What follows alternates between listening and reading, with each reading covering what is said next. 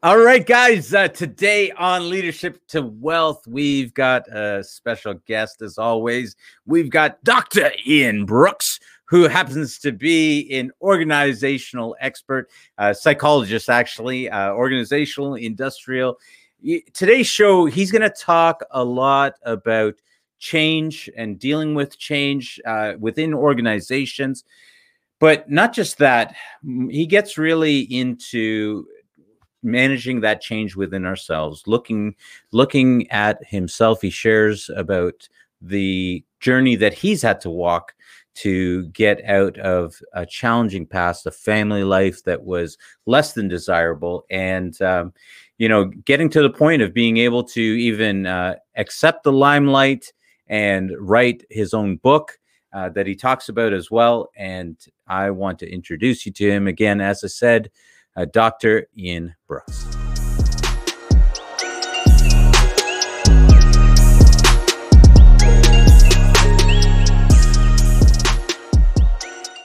Dr. Ian Brooks. Uh, Ian, thank you so much for coming on the show.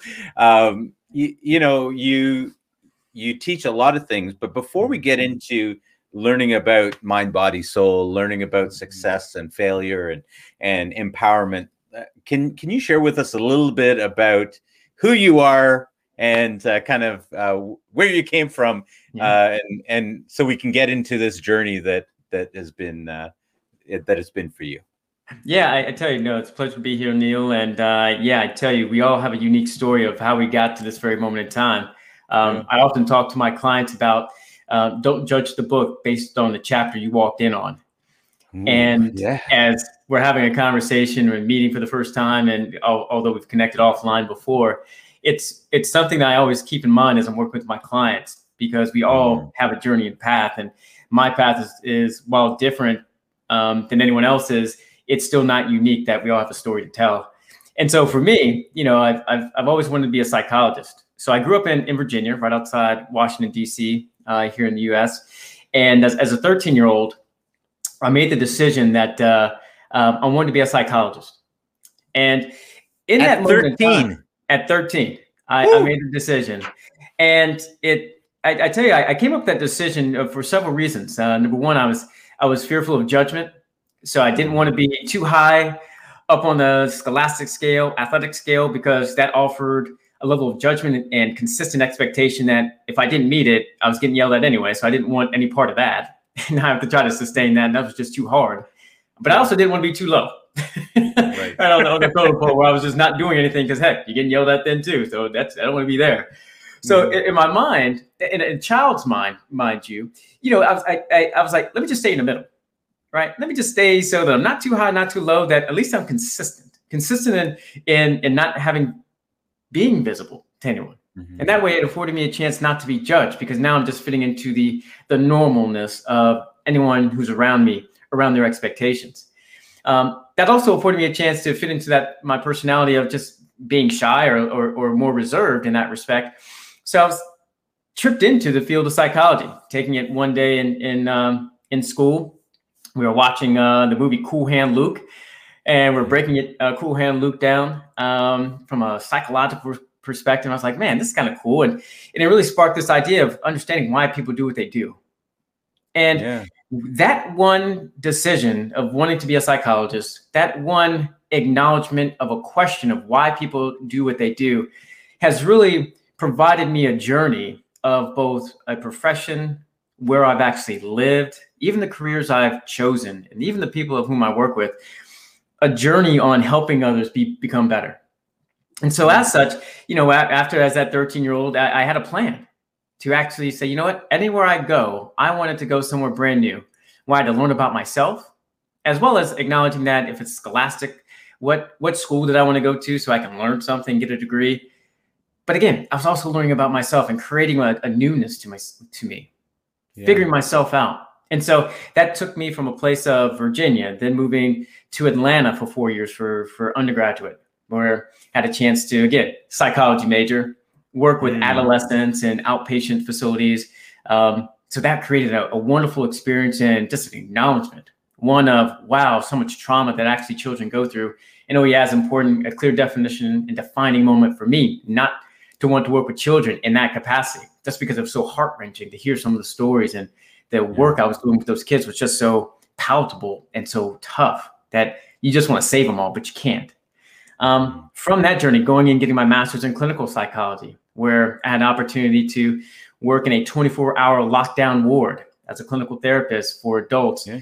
Um, that was a unique experience, seeing people come straight off yeah. the street who are dealing with a chemical imbalance and, and yeah. seeing how they're operating in their environment and, and controlling them in a way of, of this ward where they couldn't get out without a key but yeah. yet so controlled them for 14 days. And even working with adolescents or even children then doing intelligence testing. And so that was really interesting. That afforded me a chance to say, well, shit, I don't want to do this for the rest of my life. This is draining, like just emotionally draining. Yeah. And so that took me to, hey, I want to still love psychology. Still helping people. I still love seeing people become better because guess what? Our essence as humans is about evolution and moving forward. And so that took me to getting my doctorate in organizational mm. psychology and working with organizations and seeing and enabling leaders one transform the organizations based on their strategy and then moving to coaching them uh, the, them being leaders and individuals one-on-one and in groups and helping them become better because now their normal is just the box of which they've created for themselves. While leveraging my clinical skills applying it into now moving people forward and expansion. And so i've worked with a who's who of organizations um, you know, from a Nike to Sony to Warner Brothers to Illumina to again a host of companies that have been outstanding places to work and where I've afforded an opportunity to see one myself grow, but as well as others. Um, in that respect, too, as I mentioned, I moved all over the place, and after I left my master's program in Alabama, I moved yeah. out here to California. And okay. I tell you, the experience of just that exploration of trying something new, where I had to learn about myself along with my clients, um, was both fraught with vulnerability, but so much excitement mm-hmm. that I find quite often in my coaches or, or, the individuals of whom I coach now find that same thrill because we mm-hmm. trust our capabilities of being able to move forward. And as such, um, after some time of working with organizations and people, you know, wrote my book, um, Here Intention, Building Capabilities to Transform Your Story which uh, originally started off just as a guide of notes just to give people after I left them, after I was coaching them, say, hey, here's some things to keep in mind because you keep on yeah. tripping up on this stuff. But what I realized that I was probably writing this guide more for myself and the things that I was learning about myself yeah. through my various journeys of career, um, places I've lived, and the things that I also saw in my clients. Um, to the extent that when I first wrote the book, I had to fight my own, going back to that 13 year old, that that fear of judgment because hell, yeah. when I started my business of Rhodes Smith Consulting and writing my book, well, there's no hiding from that. I, there's no, there's there's there's no way to to uh, not be out front. And yeah. so uh, I really, it really took me to a place where after I wrote the first version of my book and I heard it because it was an actual audio book. Uh, quite frankly, I was scared. It was I heard it in my voice. I was yeah. critical of what I was I was hearing. I took my my coach's hat and was listening to myself and said, what would I tell myself in this moment? And I was like, oh shit, like this book is not what it needs to be. And I had to make a choice at that moment, as we all okay. do in any type of change. And that was, if I'm going to write this book, I need to be able to open myself up in ways I had never allowed myself and had surrounded myself in an environment to do. And so, because of that experience, and because I said, yes, I'm willing to do this for myself, less about anyone else at this point, um, yeah. it afforded me the chance to become the writer the book needed me to be. And as such, it's been it's been a wonderful journey that continues to this day. That uh, really has been been been fun. So uh, that's a long-winded way of answering your question, but yeah. it's really a path that is both winding of of exploration, possibility, failure, and just uh, knowing that it can be done. Yeah.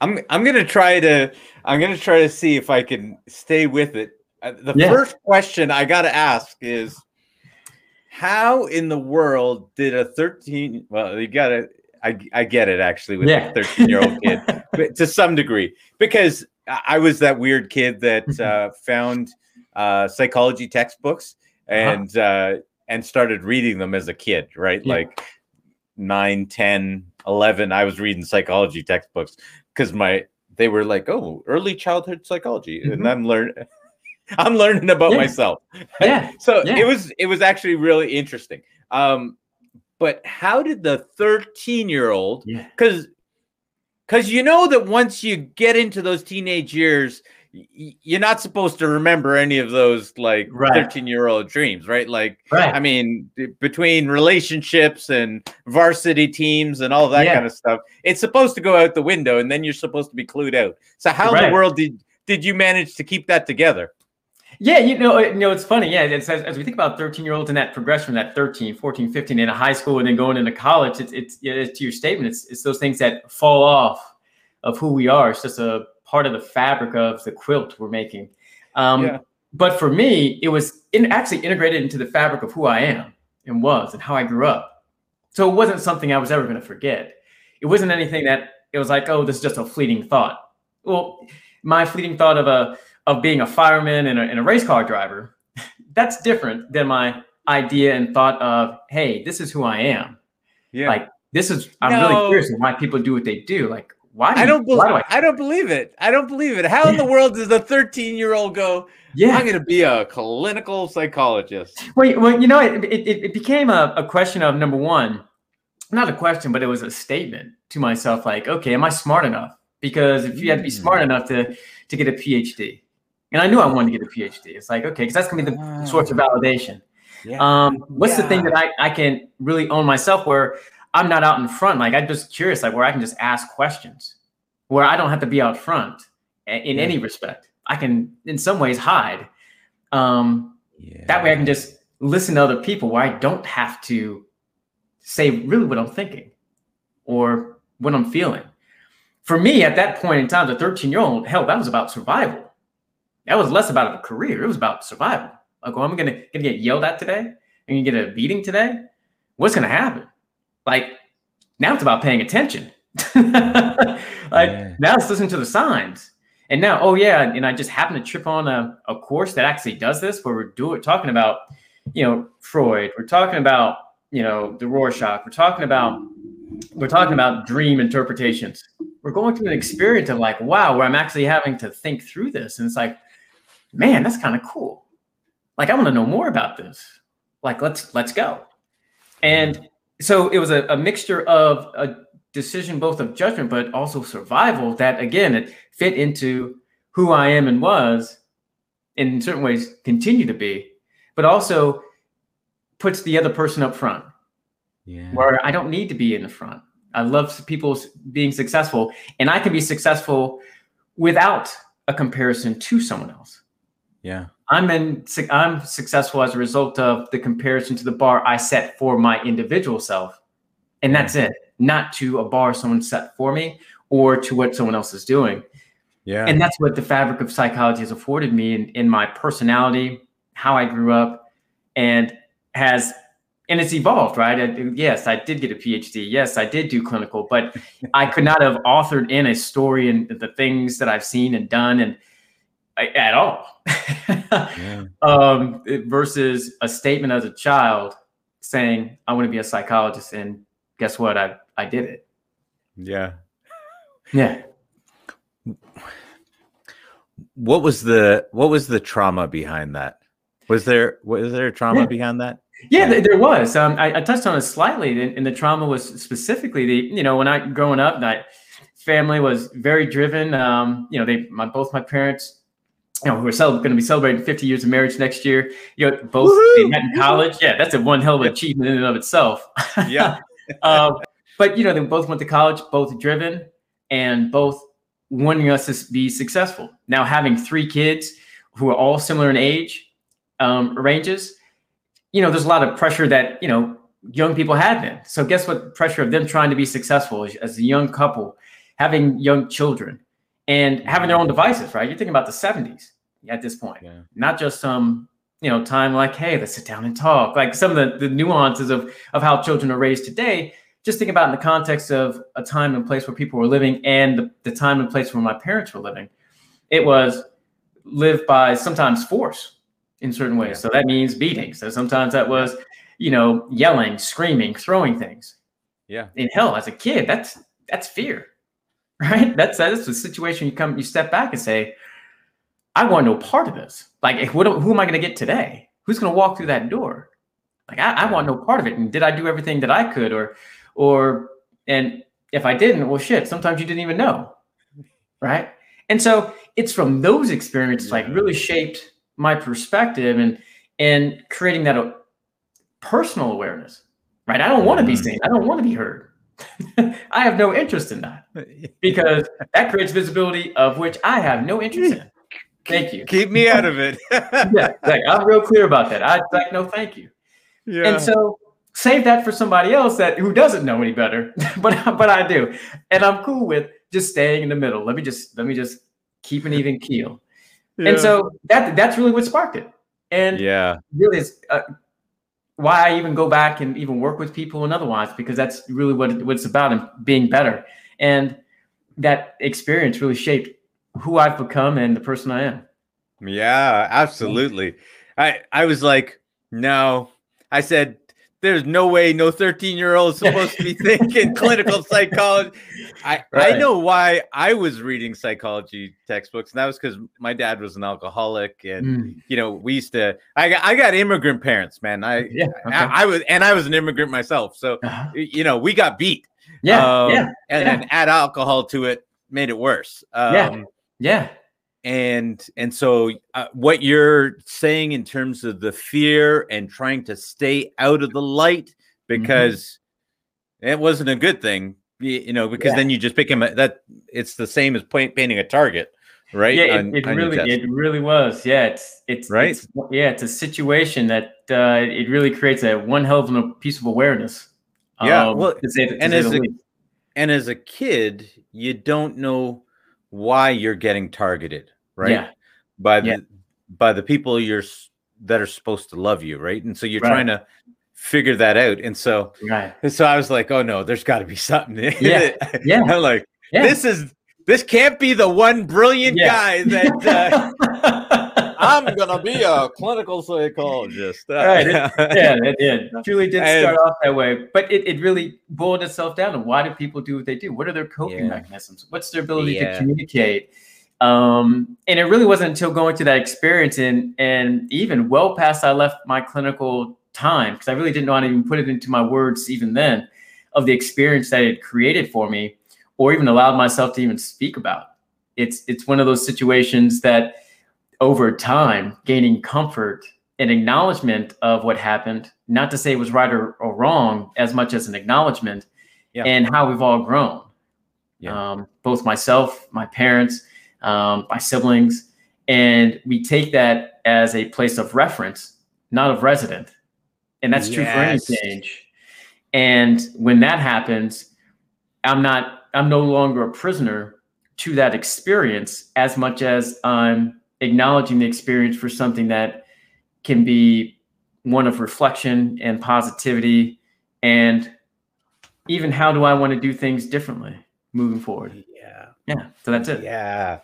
And that, oh, yes. And then, okay. And so I'm even hearing, okay, I'll just tell you what I'm hearing as yeah. you're sharing. The, I'm like, okay, now I get where this man's got his superpowers coming from. Because it, it's all a journey, right? Yeah but as you grow, as you go through things and you grow, you realize if you look back, you realize, oh, this most of our strengths usually come out of some of the most challenging of times, right? And absolutely.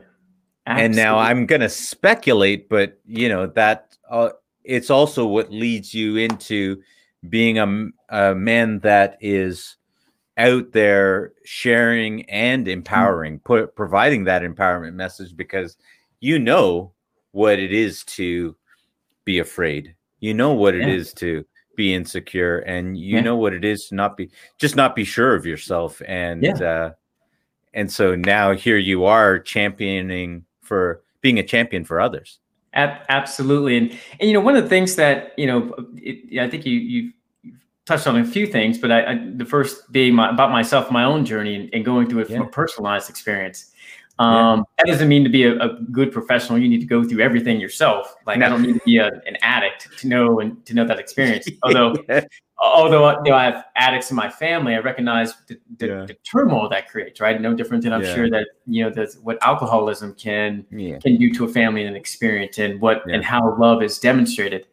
Um, one of the things that I also took from each one of my experiences um, of where I lived and the jobs I've taken was really to to really want to acknowledge what did I want to get out of that experience. So creating as yeah. much situation as possible where I can see people in different places, where I can see them in different uh, situations. So when I'm looking and talking to an adolescent child who was raped by her father, that's one hell of a lot different conversation than talking to another child, you know, and I'm doing intelligence testing and they're coming from a wonderful background or I'll air quote wonderful because everyone's background is a little bit different and nothing's perfect versus an adult who has a chemical imbalance and needs to be on medication for the rest of their life versus talking to a COO in their situation.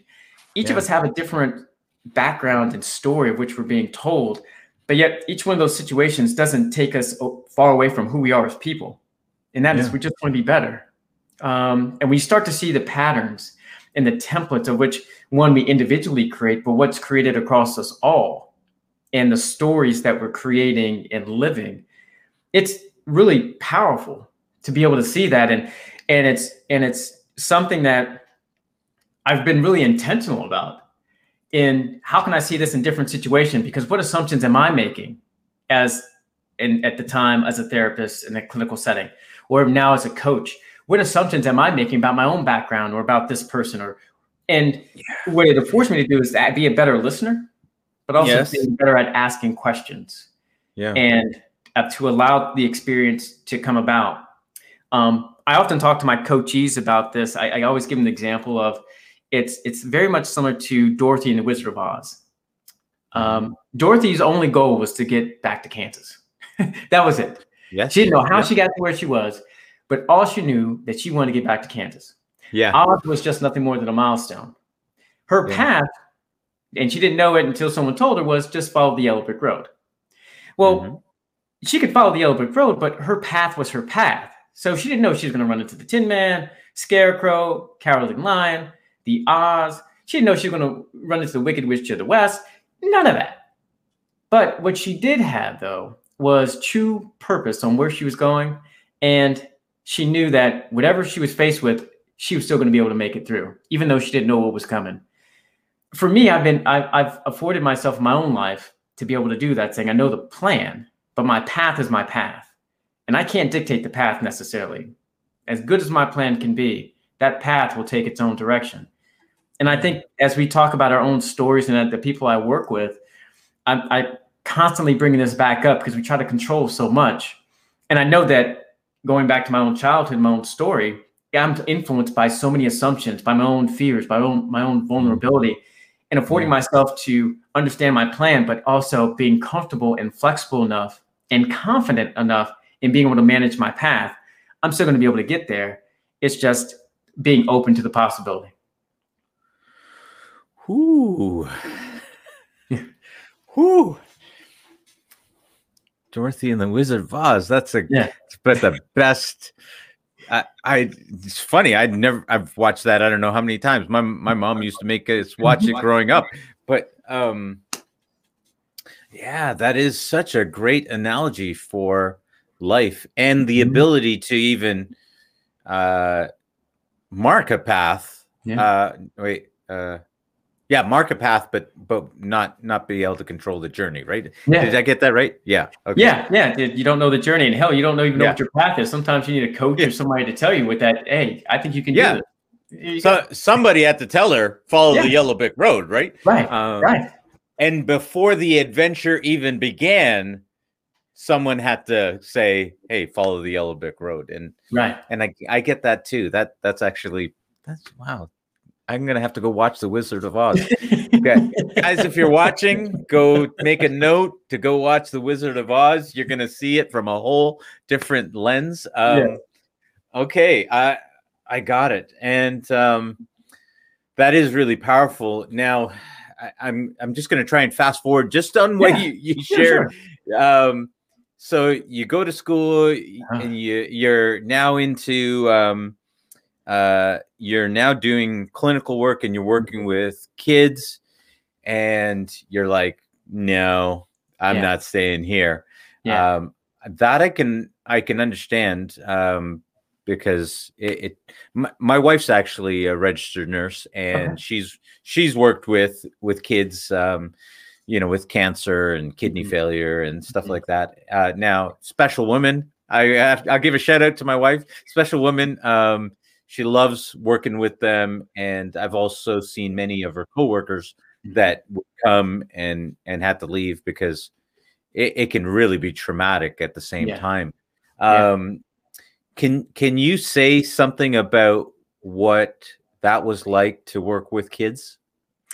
Yeah, it's um it was it was it was very heart-wrenching. Um yeah. especially early early on in my career. You know, I think it was it came in two different ways. One, of the stories I was hearing, but also my own internal capabilities or the lack thereof at the time to be able to handle it. I think first and foremost, working with the children and hearing their stories um, as I mentioned, I just touched on one just even briefly. Yeah. Um, you know, hearing a story of a child raped by a father and then contracting AIDS as a result.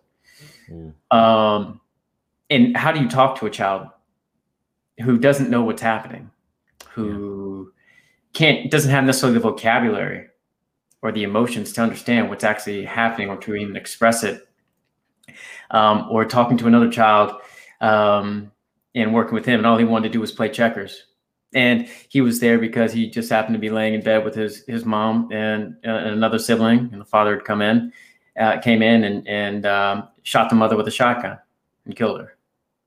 And wow. you know, what do you, what do you say? How do you how do you handle something like that?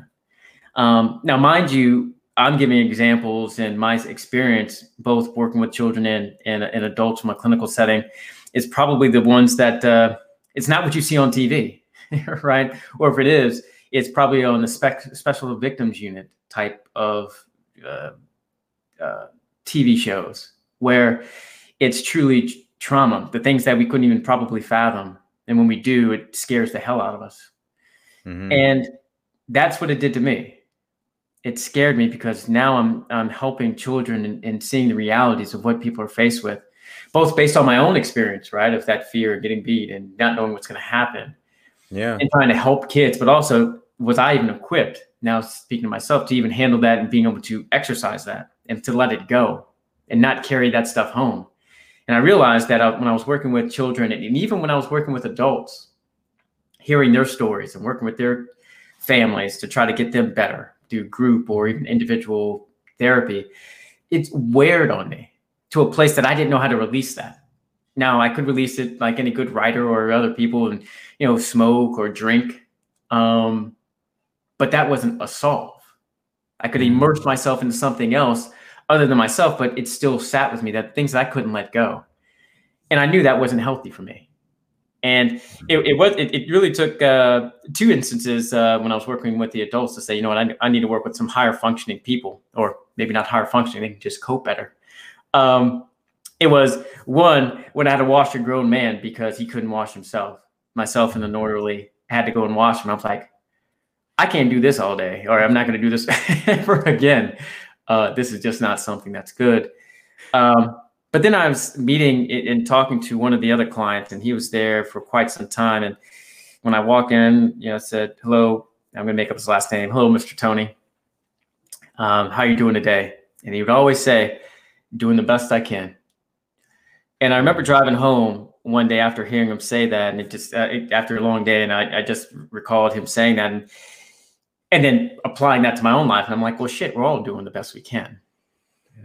Some of us can have the resources to do something else that yeah. by our own selves versus others, and from those two experiences, and also recognizing the weight that I carried with me from my experiences and the stories I was hearing, um, really sparked the okay, I want to do something else. The skills that I learned as a clinician still stay with me today, and I'm a clinician at heart. But now I'm working with a different population of now we're just looking at expansion. And so from that experience, said, yep, I want to work with organizations and people and also be a leader.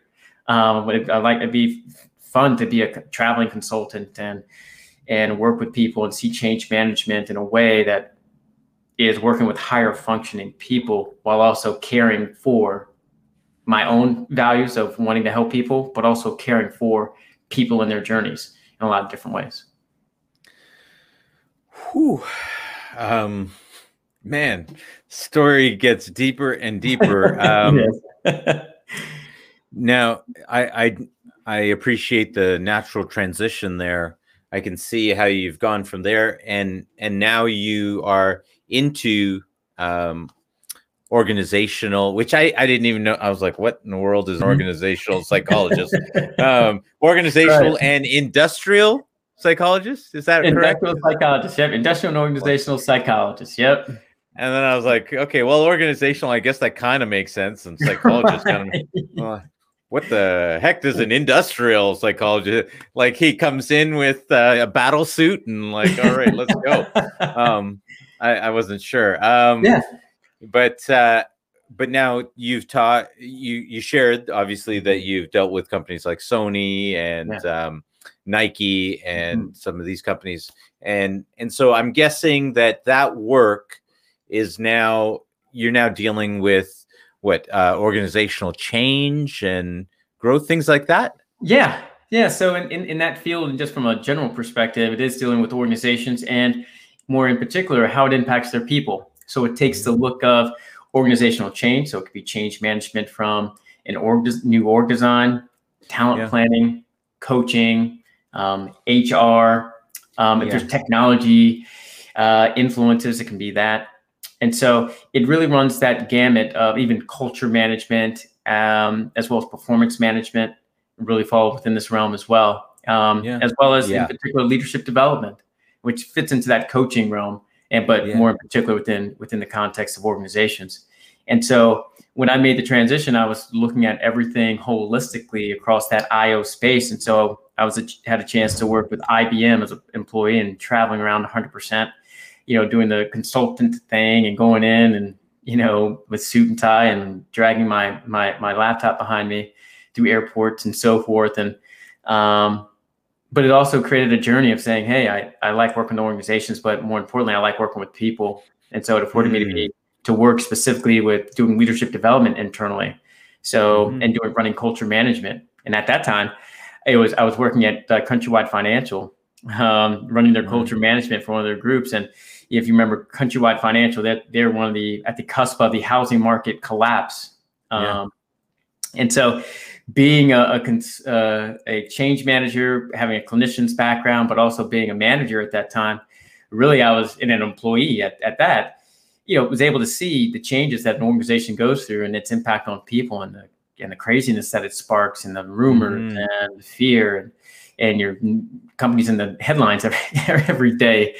Um, and it afforded me a chance to even test my own leadership and the things that of which I was, was in, um, spouting and you know the uh, teaching others, but really yeah. enable me to expand upon my own values as a leader and how I was treating my own employees in a way that really uh, afforded me a chance to expand even more as I became a leader in, in, other capacities with other groups and how I was even coaching leaders moving forward. Yeah.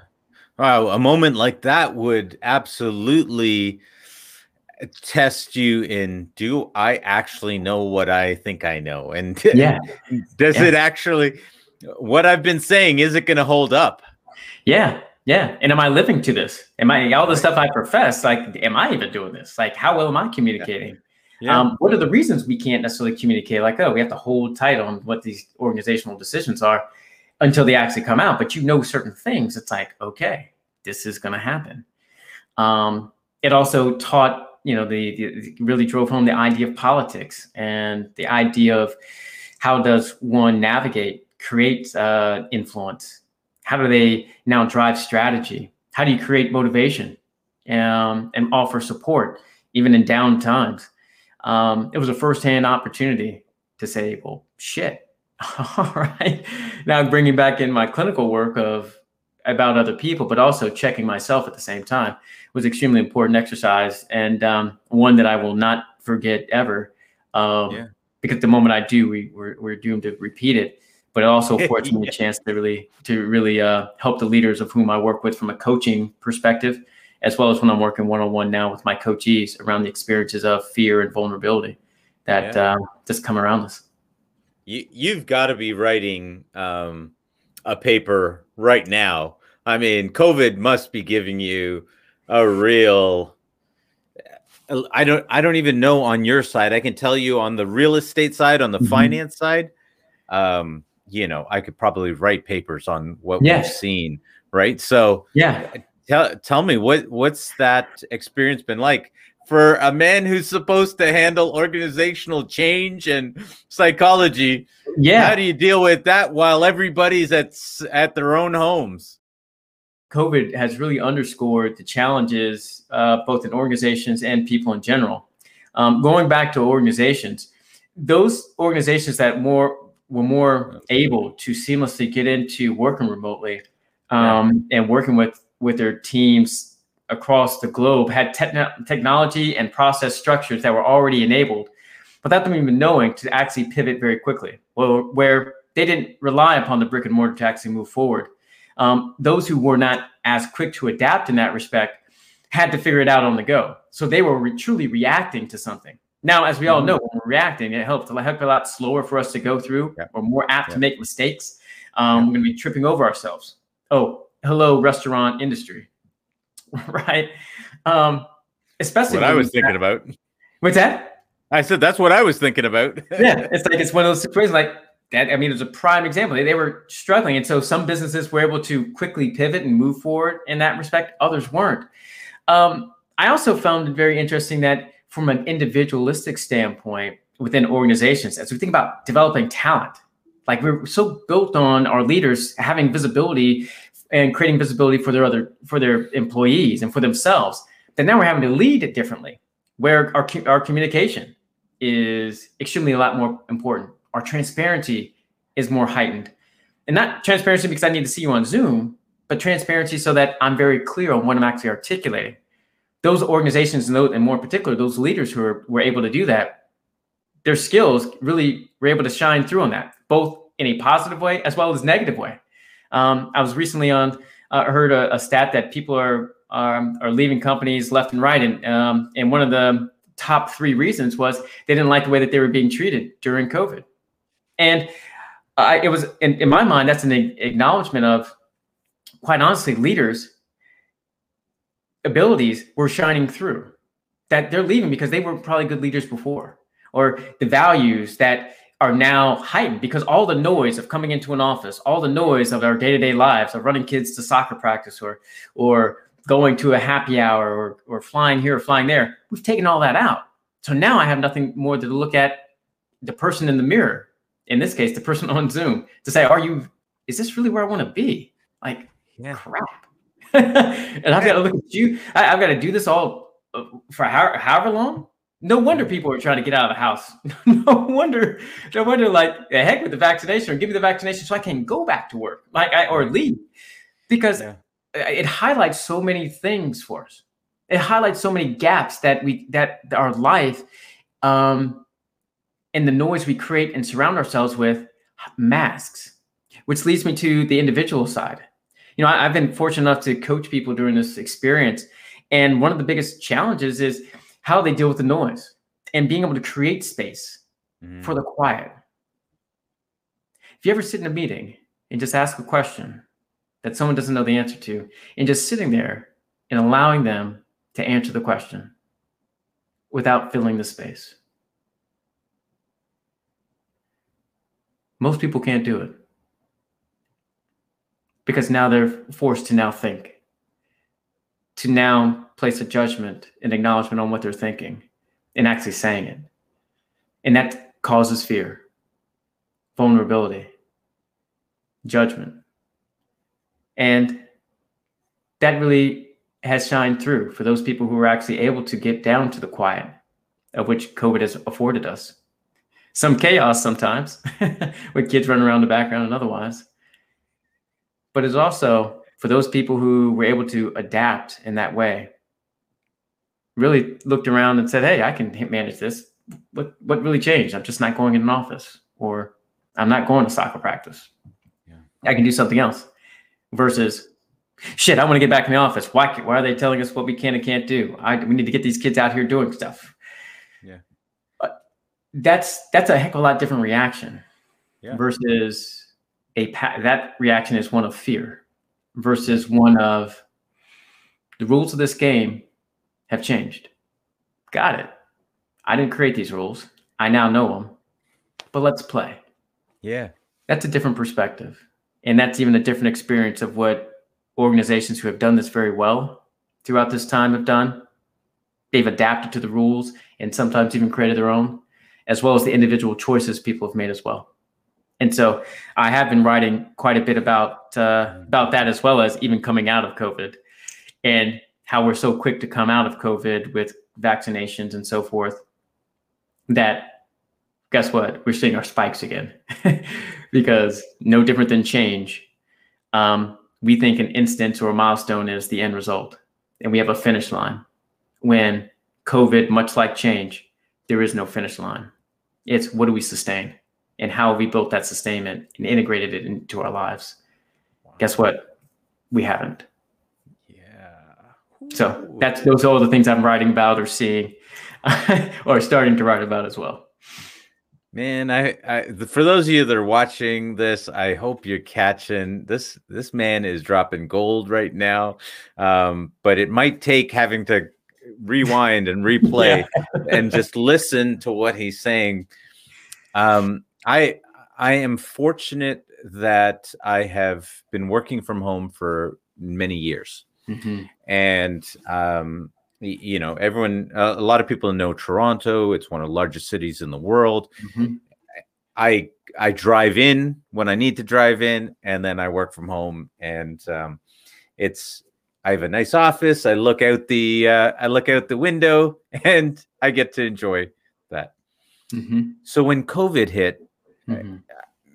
it it didn't make much of a change in my life uh, for the most part initially Mm-hmm. But one of the things that we saw was initially people were like, "Oh, hey, great, I get to stay home." I mean, obviously yeah. there was lots of fear, but uh, there was uh, some of the things that I started to see was uh, people would, some people just they weren't doing work, yes. but the majority of people that I spoke to actually were increasing their workload mm-hmm. because they're sitting at home thinking I don't I don't know what else to do, so I might as well work. And they were actually being uh, I I'm going to say more productive, mm-hmm. um, but they were definitely just putting in more hours. Yeah. Whereas people that perhaps had families, had kids, mm-hmm. They were seeing this opportunity to spend with their kids. Yes. And uh, that was definitely something that I got because yes. I've got four kids, and um, summer didn't last for summer break didn't last for two months. It lasted for eighteen. right. You know, um, yeah. had, hence the reason that I got a specialized mic and uh, headphones mm-hmm. so that if they make noise, I can still do my stuff. But, sure. Um, anyways, my yeah, what I'm saying, what you're sharing I'm I'm hearing what you're talking about. I'm thinking, oh yeah, I've seen all of these ups and downs of how people are trying to cope with it mm-hmm. individually mm-hmm. and the frustrations that they've gone through. And then mm-hmm. what you're what you're talking about with regards to the team leaders and the, mm-hmm. the or the leaders in the organization. Yeah, absolutely. Because how many jumped to, hey, get on Zoom mm-hmm as their only mode of um, keeping people in line. Like, oh, I need to be like almost like I'm gonna walk by your desk yes. to see if you're actually working. Yes, and that's a that's a form of leadership. Yes, uh, if is. you if you you know, I can't say that I like that form of right. leadership, right? right? But um, I think these are some of the things that you're pointing to Yes. And but what I really got out of that was you talking about uh, the silence. Mm-hmm. Mm-hmm. And it's amazing how we're not comfortable with that silence. It, mm-hmm. It's amazing how I just had some friends come out for the weekend out here to uh, Kingston, and mm-hmm. they did not know what to do mm-hmm. with the silence without the street cars and all mm-hmm. the things going up and down and people it's so quiet that you can hear what's going on in your own head. Mm-hmm. Which Yes. I happen to think is really cool, but Yes. um, Yes. a lot of people don't. So, Yeah. do you have anything to say about? Because I think it's unnerving for a lot of people. It is. A lot of what they're going through and the protests we're seeing, as you alluded to, I think a lot of what we're seeing there is really people not more than anything. I think not being comfortable with uh, hearing just what's going on inside their own head. Ab- absolutely. And um, to that very, very, very statement, it's um, it's created a heightened awareness of what we hear, and then what we search for from a social media standpoint really anchors us back to a consistency of groupthink. Of if I like McDonald's, guess what? I'm going to search for McDonald's, and 10 minutes later, I'm going to see 30 ads on McDonald's. right? Right? Because it's all geared towards, oh, you just searched this. So guess what? You're getting McDonald's.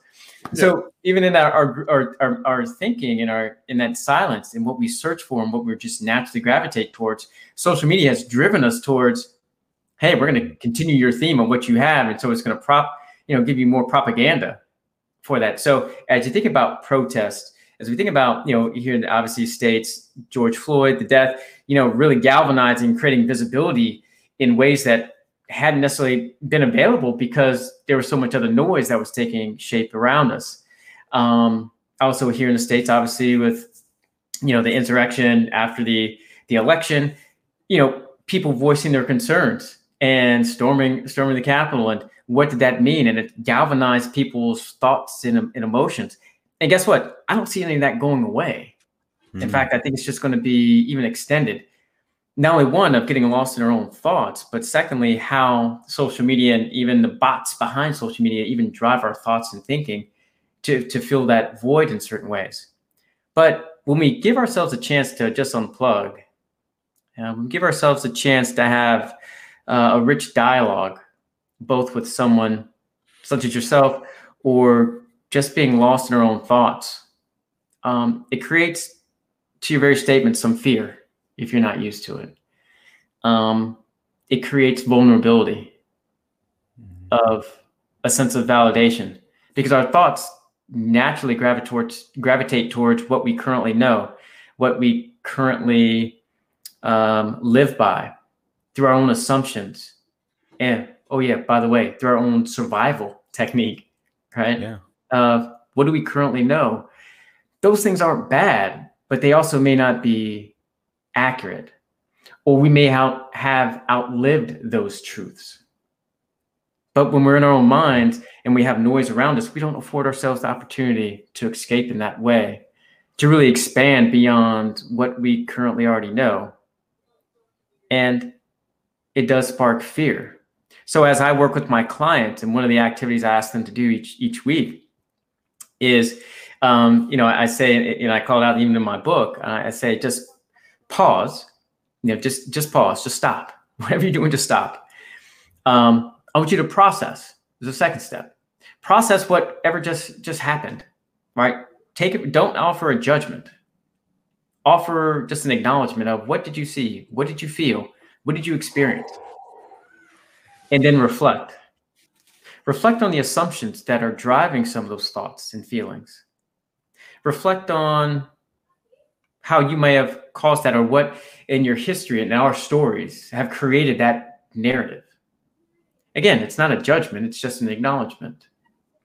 And from being able to pause, process, and reflect, not in a place of trying to be right or wrong, but in a place of neutrality, we can then say, okay, I acknowledge this. Now, how do I now want to move forward? What do I now want to say is true? And it's not about a race of like, oh, I need to think about every single thing in my day. It's like, oh, let me pause, process, reflect on how I tied my shoes. No, right? No, it's who am I? And it's probably one of the scariest things that people have avoid because who am I is not about a ROI. Yeah, who am I is defined based off of a return on heartbeat. It's based off of acknowledgement of my own story, of my own characters, own choices, right, wrong, or indifferent. It doesn't make me any bad or worse, just makes me human. But also allows me to afford myself a, cho- a chance to uh, make a choice. And that choice is what separates us from robots. That the data may 100 times tell us to turn left, but I still have the choice to turn right. Yeah. Yeah. uh, absolutely. Why do we, why do you think that we rush to judgment? Yeah. Um, judgment offers finality.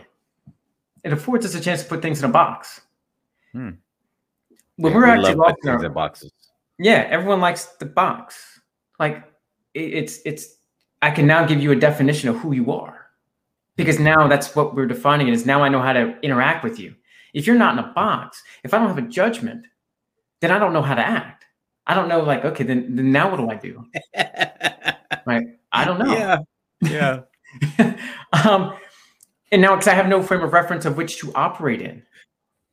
Right. And and so when we rush to that judgment, it's now comfort in saying, yes, I can go do because I know what box you're in. It's like, well, sometimes that's right. Yeah. Um, but when we live our lives based off of that, right. When COVID hits, well, guess what? There is no box. Wow. Now you're, you're you're trying to rely upon historical frames of reference and of acting that no longer apply. And as such, you're going to struggle. You're going to find frustration. You're going to be angry. You're going to be rushed to do whatever you can to say, yes, this is the way we always do it. Right? That's the way we have done it. Check always have done it, sure. But is that the way we need to continue to do it?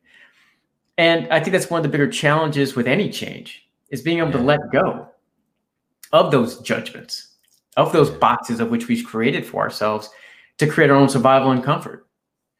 You know, we're running as woolly mammoths and staying in running from the lions and staying in packs for survival because we know what survival means for us. Mm-hmm this box tells me that. That judgment affords me a chance for comfort, even if I don't like the box.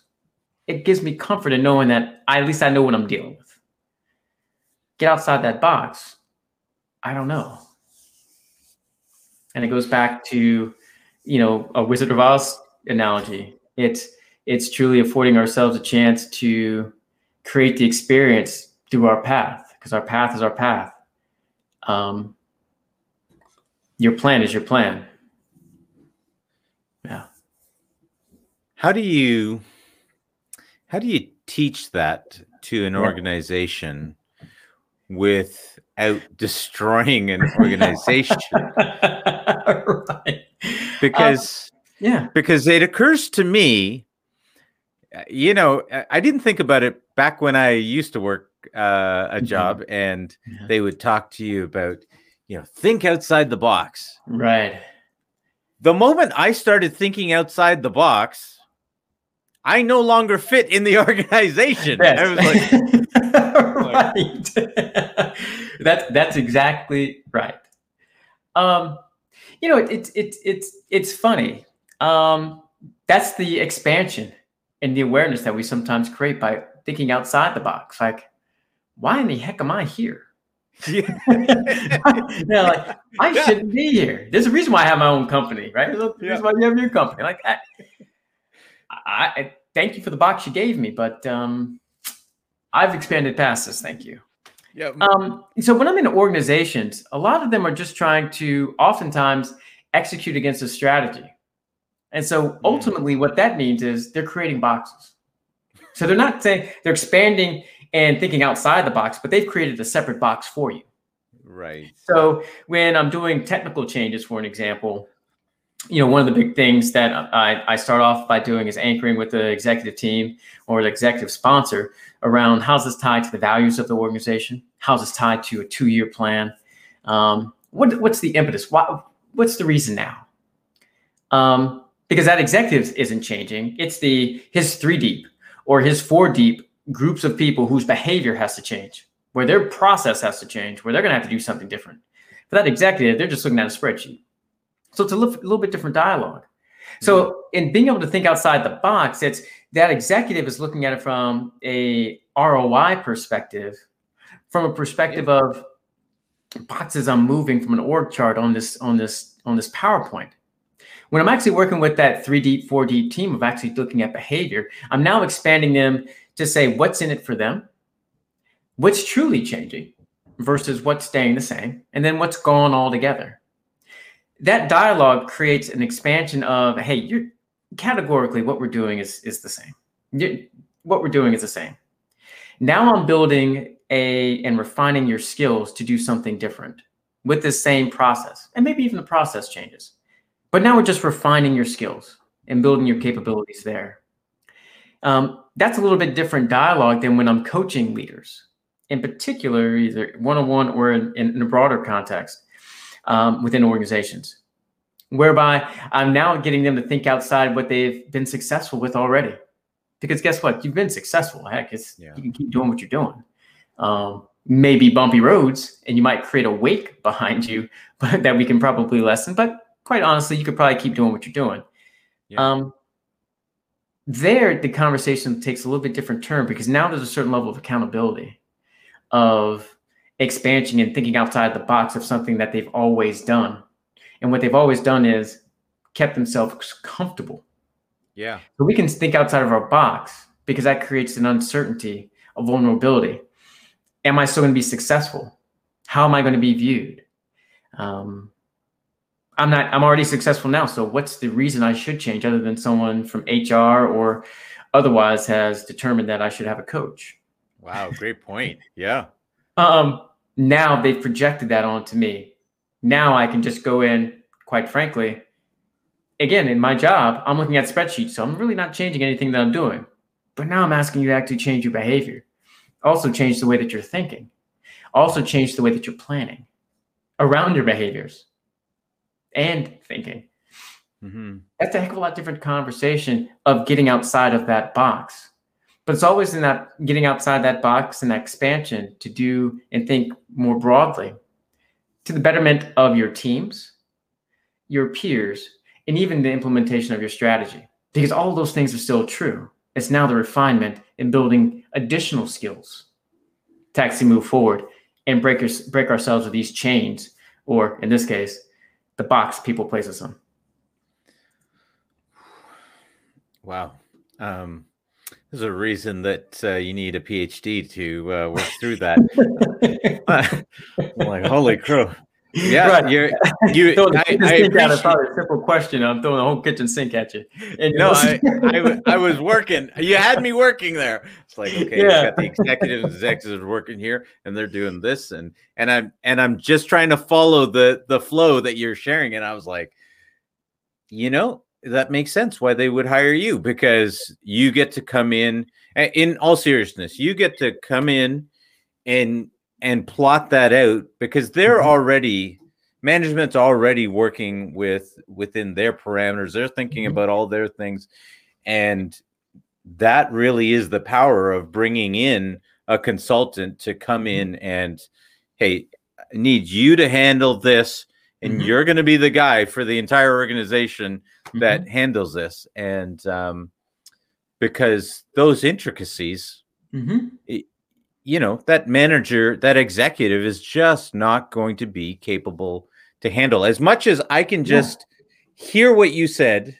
and go okay that i that is making some sense mm-hmm. some semblance of sense uh, yeah. uh, to me there's no way for me to implement that in a real life situation um you know and so that's where your specialized knowledge mm-hmm. experience mm-hmm. come in and you're really able to help them with that organizational change, with the industrial changes that are going on. Um, that I mean, that's that's what I just saw. Yeah, and and, and it's obviously I'm giving a, a, a, truly I went from high level to getting down into the weeds of yeah. that explanation. Yeah. Um, yeah. You know, working in, and obviously in the context of a of our conversation, pretty short, clearly short term in that. Um, and in the context of working with leaders, it, it takes time, right? Because I also know that I'm not trying to be an employee. I'm a yeah. consultant. I'm a coach. I'm helping yeah. you build capabilities so that you can yeah. sustain this. So I don't need you to be me. I need you to be you. I need you to integrate this into what you're going to do. Now, in that respect, I will build the plans and I will implement the strategy to establish the foundation for you to move forward and for me to help you carry this forward. So maybe it is 90% me, 10% you. But as we start getting down to other milestones, that's going to take a little bit different flavor of 70% me, 30% you. Yeah. Or depending upon someone else, it could be 40% me, 60% you. And so by the time I'm leaving, now it's yeah. 80% you, 20% me. And now it's now be who you are because that's where your authenticity comes in because now yeah. it's going to be built into your fabric, not mine. Yeah. And as important, set a foundation for you to move forward. But understand it's just not in a microcosm of our silos of I got a project. Well, well, no shit, you got a project. You don't need me to help you get to that milestone. Just yeah. tell people what to do and call it a day. But but if you really want to do something, if you really want to change, this is not about a technology. It's not about an employee survey result. Mm. This is really about human behavior at its essence. And at its core, and it going back to that 13 year old Ian, why do we do what we do? There's a hell of a lot more about us than the, the situation we find ourselves in this organization or this strategy. Yeah. Let's go back to yeah. your 13 year old self and the decisions you made be and the things that have been right or wrong. Because guess what? That's going to come up now.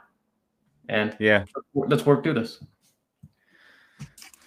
So, how does an organizational industrial psychologist also become i mean you should just have another slash because aren't you like the uh organi- organizational industrial slash uh mixologist uh you yeah. know Psycho- yeah, mixologist, yeah. psychologist. Oh, hey, you're the mixologist, psychologist. Hey, there we go. that's that's that's that's that's that's absolutely it because you need a couple drinks just to understand half the things I'm saying. Um, but and then everybody is like, "Oh, now I get it." right? Like that was outstanding. Can you say that again? give, me another drink while you're at it. right. You, you know, um, it's it's funny. It's um, I've it, obviously again um, always had a plan of I'm trying to understand why people do what they do. And yeah. and so so aside from getting my master's in clinical and doctorate in uh, industrial organization psych, you know, having the you know getting a, a you know going to bartending school and learning how to make drinks because what better you know better way to to meet meet people and really have some interesting conversations. I guess it's kind of like driving for Uber these days, um, where you can just meet some really interesting people. Um, and hey, learn how to make drinks uh, as a result, um, while also getting my uh, a certification in um, my NASM certification in personal training, as that's from a physical standpoint of transformation and why people do what they do and the, and the stories they tell themselves in their own evolution. Um, but from a mixology standpoint, it's fun um, because I learned so much as a um, in a lot of different contexts and, and, themes that tie directly to being a, uh, a, a coach and this idea of transformation. Yeah. And two that I talk about even in my book, uh, Intention, is um, it really stands around, you know, one, the one was like making the cheap mistake. And so um, the idea behind making a cheap mistake, I learned uh, going into bartending school was always, um, always pour your juice before you pour your liquor. Um, yeah. Because if you over pour in your juice, you can throw that out. If you over pour in your liquor, now while that might be great for the patron, right? They can be like, yes, give me more liquor most of the time. Um, that's bad for the bar because we're losing yeah. money. And that changes yeah. the, ta- the, the, the flavor and the yep. the project of which this drink is intended to offer. And so that's more expensive to toss that liquor out or try to now calculate in your head how much I need to pour and otherwise. So I always make the cheap mistake. And I and that applies to us in our when we're embarking upon changes. Like create and identify situations where you can make the cheap mistake, where if you overpour, mess up, or fail, what's lost? Now, your time, sure, but at least you tried it and now you learned something from it, but you can always start over. Mm-hmm. Whereby thinking that I had a good a, a friend of mine, he wanted to start playing golf, had never played golf in his life. Guess what he wanted to do? He wanted to go out there and buy some, you know, Tiger the clubs Tiger Wood uses, some, you know, ungodly amount of money of, of, of, of golf clubs. Now, if you're playing every day and you've got a pretty good handicap and so forth, go for it. All right, there's nothing wrong with that. Or you see yourself playing like that, go for it. But you don't even know how to swing a club. So why in the hell are you going to buy this expensive club? For what reason? It doesn't yeah. make sense. Make the cheap mistake. Learn on something that, quite frankly, you don't mind throwing away. Or, hey, you're going to learn from this and you can refine. And as you start to get better, you can now build up to getting yeah. the club Tiger Wood uses life is very much in a very similar fashion. In our changes, we oftentimes try to rush to an end result. Like I just want to see what I see on YouTube or or Instagram. I just want to look like that, or I want that money, or I want that house, I want that lifestyle. Make cheap mistakes. Start your journey, um, and people aren't affording themselves the journey. Yeah. Um, and and it's sad. Um, yeah, it's really sad in that respect. So make the cheap mistake. I love it. I I love it. I, I started this podcast, and uh, with the with this podcast, I mean, really, it was out of social media. By the way, I, I don't know if I mm-hmm. mentioned that at the beginning, but um, started because of social media. My following was asking me about podcasting, mm-hmm. or I suggested podcasting. They uh, liked it, but they didn't know how to do it, so I started it. Okay. Now, I started it with Zoom, mm-hmm. and the free the free Zoom. You you get 45 minutes or whatever. You can record it. You can put it, upload it to YouTube. It's free. It, you know, it's all free and mm-hmm. uh, no microphone, no lighting, no nothing, uh-huh. right? And uh, and so the cheap mistake, right? If yeah. if it doesn't work, okay, I didn't spend any money.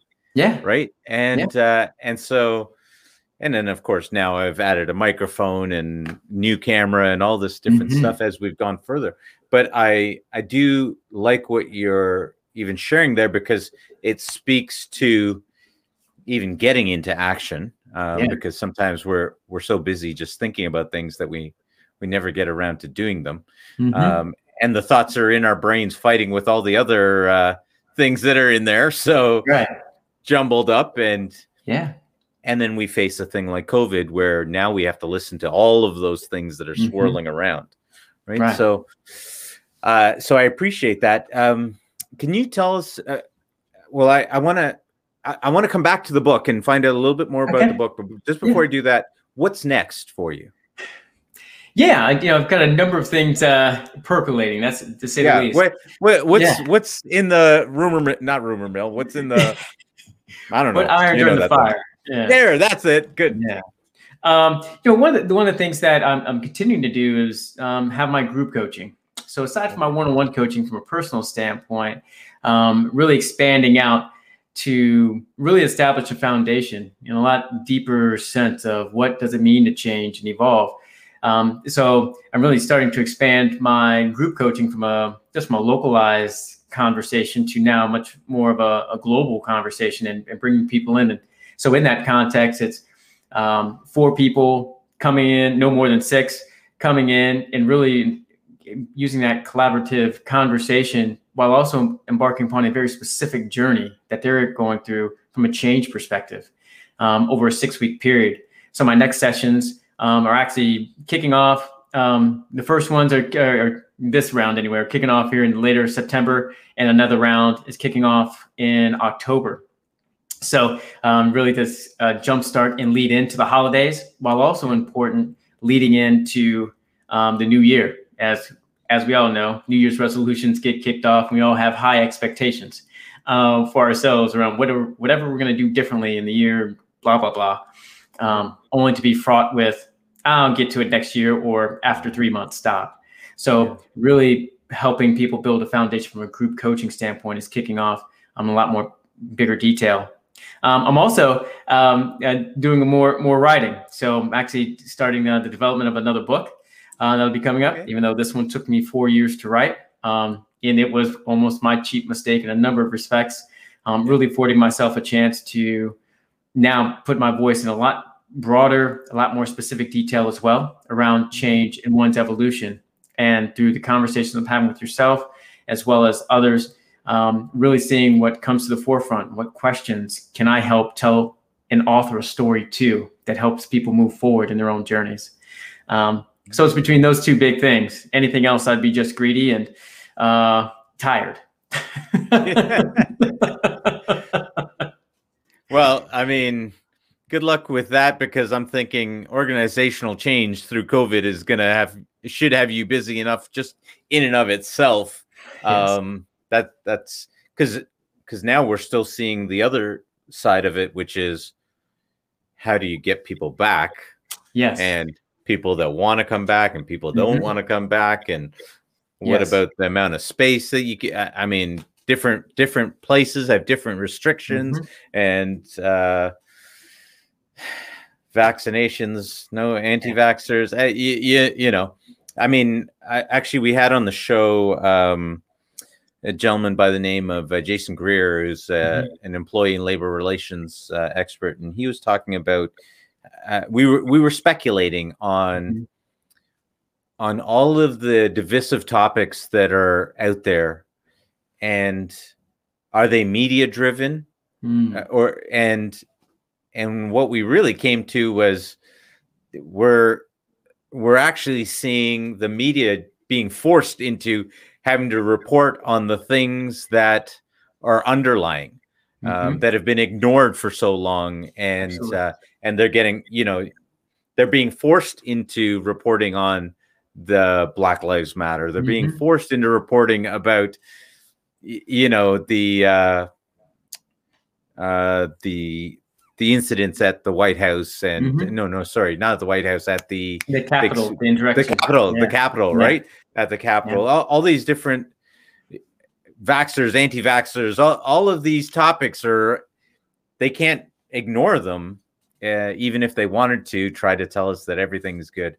And uh, I'm and we were just speculating on, on this, of course, but it there really is something to this whole idea of change management, mm-hmm. uh, not just in organizations, not just yeah. in industry, but yes. you know uh, across uh, the yeah. fabric of our society, and for the 1st mm-hmm. time across the world as well. Yeah, right? yeah. it's uh, forcing us to have a reckoning in a way that um, has eluded us and I think it's it, it, it's underscored that we get so far down a path and we think we've arrived. And COVID is a great example that we've we've we've we, we thought we arrived. We saw our numbers going down. People were getting vaccinated, patting ourselves on the back. Um, yeah. It's like almost like congratulating ourselves before we've even hit the finish line. Um, but then when we hit the finish line, we realize that we're not done. And guess what? It happens in change all the time, where we've built our whole infrastructure on a plan, not built it into and integrated into our life, not in a way that we can now live to whatever our new normal is. People are just rushing to get back to normal, whatever that yeah. was 20 months ago. Yeah. To make whatever themselves feel good or get back to like, yes, I'm out here going to restaurants and being able to fly and see my families, et cetera, et cetera. Yet here we are seeing, you know, new cases come up, with the Delta variant, Lambda variant as well, and even with people who have been vaccinated. And people are just mm-hmm. tired. And that's what happens with change because even the thought and the mental process of which we've all gone through and even go through in any change before we even do is so tiring because when we, we really see all the things we were supposed to do and can do like oh shit i, I don't i don't want to do this I, I just want to do this one time can i be done um, it's like no we have to build in the right behaviors and covid is a, an example of that and to and we see it in change all the time it's an exercise in change of which um, it's the reason why self-help is such a, a, a hot topic and always has been it's a billion dollar industry and yeah. and quite frankly it's not going away anytime soon because we're just yeah. not very good at it um, yeah. quite, quite frankly and, and the news focuses on and highlights the things that if you would ask people 20 months ago, are we good at this stuff? They'd be like, yeah, we're good. People are, you know, have their own opinions, they're right for their choices, but no, we're not going to have an insurrection. We're, yeah, we're not going to fight now. We're not going to topple, you know, things over. No, we're good. Yeah, we're, we're, we're yeah. great. Black Lives Matter. Yeah, we have some things that happen, you know, with the black voice. Well, I think we've done better to integrate, socialize. Yes. And as an African American male, I see it and you hear the stories, but now all of a sudden it's created another awareness like, no, we're not as far as long as we think. And that's not only societal, but that's also individually as well. Um, and COVID just has exposed us on a lot of different fronts. Yeah, absolutely. Yeah. Okay, I, now you got to tell me about the book a little bit more because you, you gave me something at the beginning, but then you gave me something along the way. Uh, you got to. Now I'm yeah. curious about the book. Yeah, you know the, the book is is really um, the, the, the one that you've already written. Intent. Yeah. Yes. Intention. Yes. This, yeah. this book is um. You know, it's it's and I'll hold it up so people can actually can actually see it because I, you know, if they haven't seen it, it's available on Barnes and Noble, and and uh, Amazon paperback and ebook. Audiobook is coming, but in, in, intention really is intended to provide clarity um, and steps to transform our individual stories. Yeah, um, it's a book that acts as a guide in building capabilities, and I'm key and critical and intentional about the word capabilities because that's behaviors that are repeatable irrespective of situation. It takes a fresh look um, using research, um, experience of those of whom I've coached, as, as well as my own experience individually, as well as nonfiction, to create a story and illuminate the challenges we face across our path in doing something different. Mm-hmm. Um, in particular, I refocused our idea of change to focus up more up front, where I'm asking people to delve more into discovering what are they looking to solve um, a lot of times I get a question of, I don't know what what direction I should go on. I don't know what I'm supposed to do. Um, and there's a lot of confusion around just solving for anything, just because we're in a day and age where we're offering judgment. And in order to offer judgment, I have to have some level of action. And so that means I need to go out and do, which then leads me to just jumping and building a plan. But you're not really discovering what you're really solving for because what is presented to us is oftentimes masking the true issues, true challenges within ourselves yeah. and our own journeys. Yeah. And so I spend time with with the reader to really uncover what that discovery is. The second piece around that I've really focused on up front is the principle of you. So we talked about it a little bit earlier in, in that journey of my own and, and what I yeah. work with people on, really to un- uncover who are the characters in our own story. Like who what are the characters that I created? Now, I define characters not by our um, essence of of I'm a brother, I'm a sibling, um, mm-hmm. an uncle, I'm a VP, um, yeah. I'm a Porsche owner. It's not defined by those things. Yeah. It's guess what? I'm Mr. Know It All, and guess what? I have to have a degree for everything that I have. I need some level of validation that, I, am smart enough. Um, I'm like the the cowardly lion because every time I step into a certain situation, I act in a certain way. These first two parts of the book establish a foundation. And then within that principle of you not to be lost is the prince is around choice and acknowledging what am I willing to do, and also as important, what am I not willing to do? We often embark upon our journeys as though we're just going to do everything. Yeah, I can go out there and do this. Yes, I can go out there and lose those 10 pounds. Yes, I can be a better communicator, X, Y, and Z. Yeah. Where you get the resistance is when you say, no, I don't want to do that. I don't feel comfortable with that. I'm not there yet. But yet we've held ourselves to the expectation. We've held ourselves to measuring of our success and failure by things that we didn't even acknowledge that we weren't willing to do, or better yet, we were willing to do. And so for those first two parts, really set the foundation of the rest of the book of planning, experience, and attunement. Yeah. Attunement being that pause, process, and reflect. Mm-hmm. And readers are taking on this journey in a way that um, they're solving for a specific concern now while building the capability to use this book as a reminder for any changes that they have in, in the future.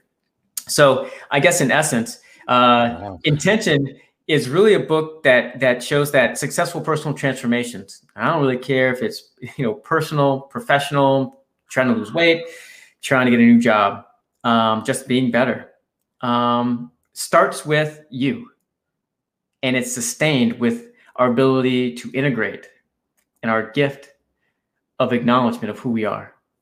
And readers can pick this book up at any moment in time and offer us as a reminder to our own personal journeys and address any changes that we have in the future. And that's really what it may, means, um, as I say here at the title, to be able to master uh, your intentions.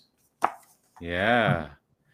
Whew that uh, guys, uh, if you're watching this, uh, that book is not for the faint of heart. No, Uh, I- that, that this man's gonna take you to some ugly places, and you're gonna see some ugly truth. yes, but it is. A, it is a book.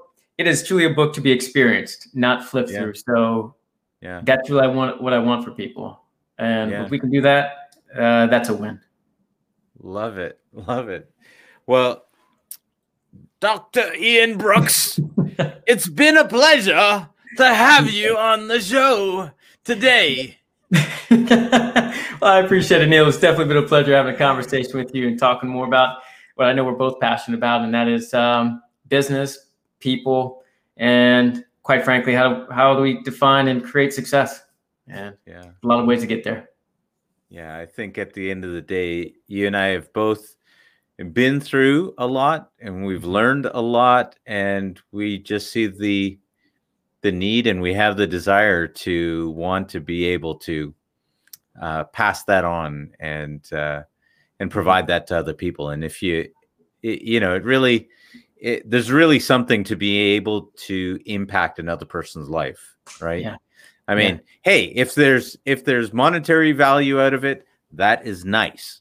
Right. But at the end of the day, it does not compare at all to to knowing the impact that you've had uh, on other people. So um, I can hear that just from from all that you've shared about organizations and um, you know and uh, you know that 13 year old kid who yeah. Uh, you know, has built himself into the powerhouse and a know-it-all with all the degrees.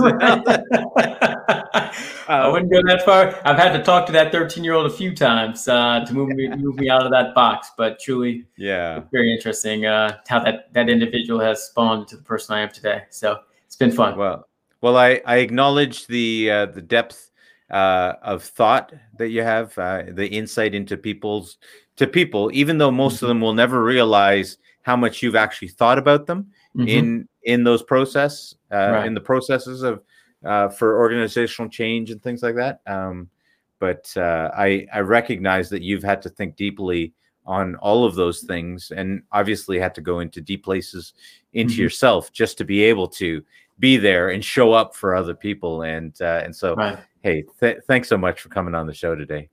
No, thank you, Neil. Pleasure to be here. All right, guys. Well, that's uh, leadership to wealth. And uh, no, wait, wait, wait. Before we go, before we go, how do people get a hold of you? Oh yeah. Oh, there we go. Um, yeah, so they can um, reach out to me on in, uh, Instagram and Twitter. My handles are Dr. B underscore intention. Um, as well, they can go as well. They can go to my website. That's rhodessmith.com. R H O D E S S M I T H dot com. And there they can find this podcast as well as others, um, my book, and other uh, testimonials and other places uh, of actually have information, as well as information regarding my next step on my uh, group coaching. So, Ooh, nice. Well, we're gonna have some of those links in uh, down below, so please check those out. Uh, please check out Doctor Ian Brooks and uh, Doc. Thank you so much. And uh, it wouldn't be right, and if I didn't say, "What's up, Doc?" yeah. And with that, we'll see you guys uh, the, for on the next episode of Leadership to Wealth. Thanks, guys, so much for watching.